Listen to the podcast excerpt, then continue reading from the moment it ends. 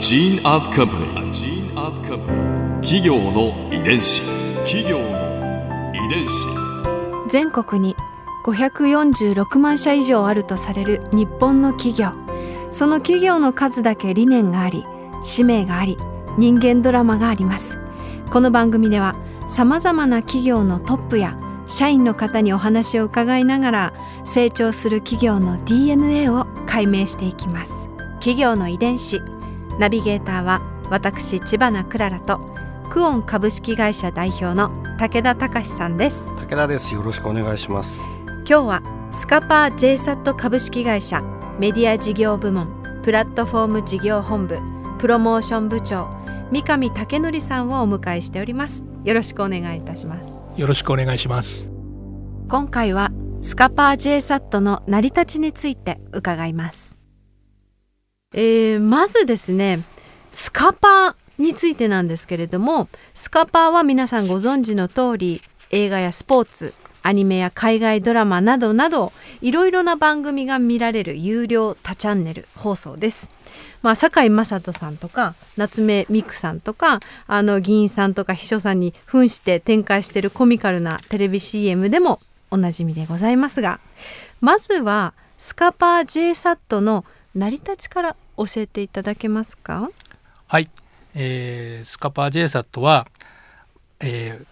放送と通信の分野で日本のトップを走り続けてきたパイオニアたちが一つになって誕生した日本で唯一かつアジア最大の衛星通信事業者になります、うん、宇宙に衛星を飛ばしてらっしゃるんですか？宇宙に衛星を飛ばしています、はい、はい、今17機衛星を保有しておりまして。衛星を持ってらっしゃるんですか、はい。そうです。これは すごいことですね。スケールが大きすぎて びっくりしちゃいますけれど、はい、その成り立ちが1985年の通信の自由化だったというふうに伺っているんですが。そうですね。あのまあその後あの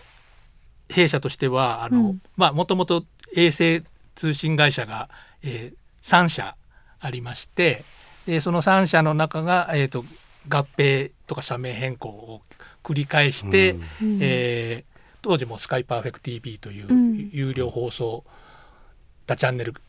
衛星放送をやってたスカイパーフェクトコミュニケーションズという会社が合併することになりまして、はい、えー、スカパー J さんという会社が2008年に発足するという形になります。企業遺伝子。宇宙事業という事業部門と、えー、メディア事業部門という、まあ、大きく2つ分かれています。それは先ほど申し上げたように、その衛星通信をやっていた会社と、うん、衛星放送をやっていた会社が合併したので、今でもその2大事業としてやっております。その宇宙事業っていうのはどういったことをなさっているんですか？はい宇宙事業はあ空の衛星を使ってですね、はい、えまあいもう本当にいろんなサービスを展開してるんですけども、うんうん、もちろんそのスカパの番組伝送も、はい、もちろんそうですけども、ね、例えば地上波のテレビ局さんの、うん、お中継の回線の提供だったりとかあとはあの災害時のインフラ通信インフラですね。あの例えばその災害で、えー、地上の通信網が分断寸断された時に、はいはいはい、えー、衛星を使って、えー、電話をすごい。なるほど、はい、やったりですね。まあこういう、まあ、有事の時だけではなくて、うん、まあ普段としては例えば海を航行する客船とか船だったりとか、うん。うん、あとは最近飛行機でもあのインターネットとかできますね今ね。番組が見れたりとかは、あの弊社の衛星サービスを使って。そうなんですね、はい、めちゃくちゃ助かってます。ありがとうございます。なので今一応、まあ、そういういろんなサービスを、えー、提供するために衛星は17機の衛星を運行しておりましてでそれを、まあ、制御するというか、まあ、24時間365日完成するための完成センターが今3か所、うん、あの日本にあります。身近なところでお世話になってましたね。はい、三上さんは、は、えっ、ー、とメディア事業の方にいらっしゃる、はい、所属してます。メディア事業というのは具体的にどういったことをなさってるんですか？はい、えっ、ー、と先ほどおお話ししていただいたようにそのテレビ CM でもあの、スカパーという CM やっておりますけども、はい、おなじみですねもう。はいおなじみだと言っていただけるとありがたいんですけど、はい、あのいわゆるスカパーというサービスを中心にやっている事業になります。現在の加入件数ってどれぐらいなんですか？はい、えー、現在は320万のお客様に加入していただいております。あのアメリカなんかだと結構こういう有料チャンネルっていうのは昔からこう、まあ、当たり前にあったんですけど、はい。はい、日本はねずっとそういう有料チャンネルなかったから、うん、そういうこうあれですよね視聴習慣ごとこう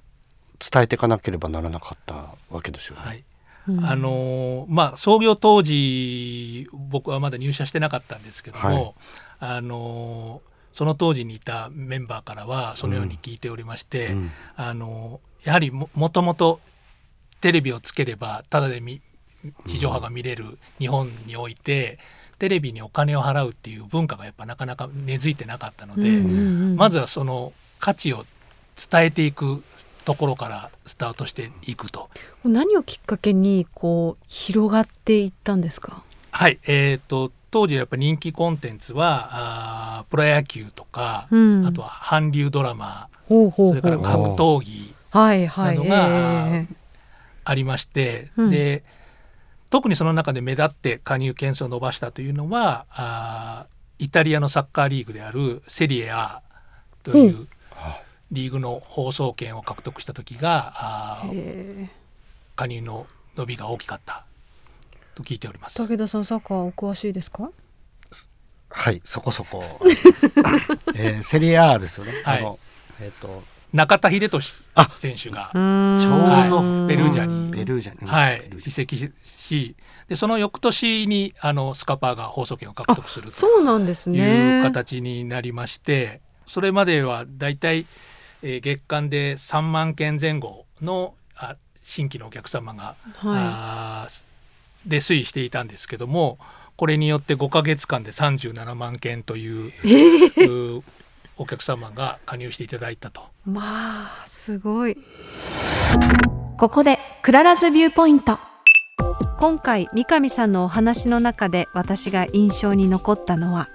やっぱりねこう日本で唯一かつアジア最大の衛星通信事業をやっている会社さんだったということですよね。なんかこう、まあ、よく考えてみればそうなんですけれども今まで意識しなかったです私にとっては。だって私たちが見てるものって一回宇宙に飛んでそこからまた地上に戻ってきて私たちの目に触れてるわけでなんかそれってすごくロマンを感じるなと私は思いました。企業の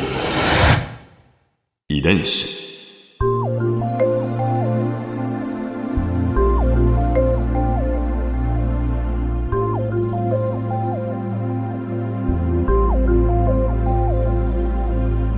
この番組はポッドキャストのほかスマートフォンタブレット向けアプリ JFN パークでも聞くことができます。お使いのアプリストアからダウンロードして企業の遺伝子のページにアクセスしてみてください。それでは来週もまたお会いしましょう。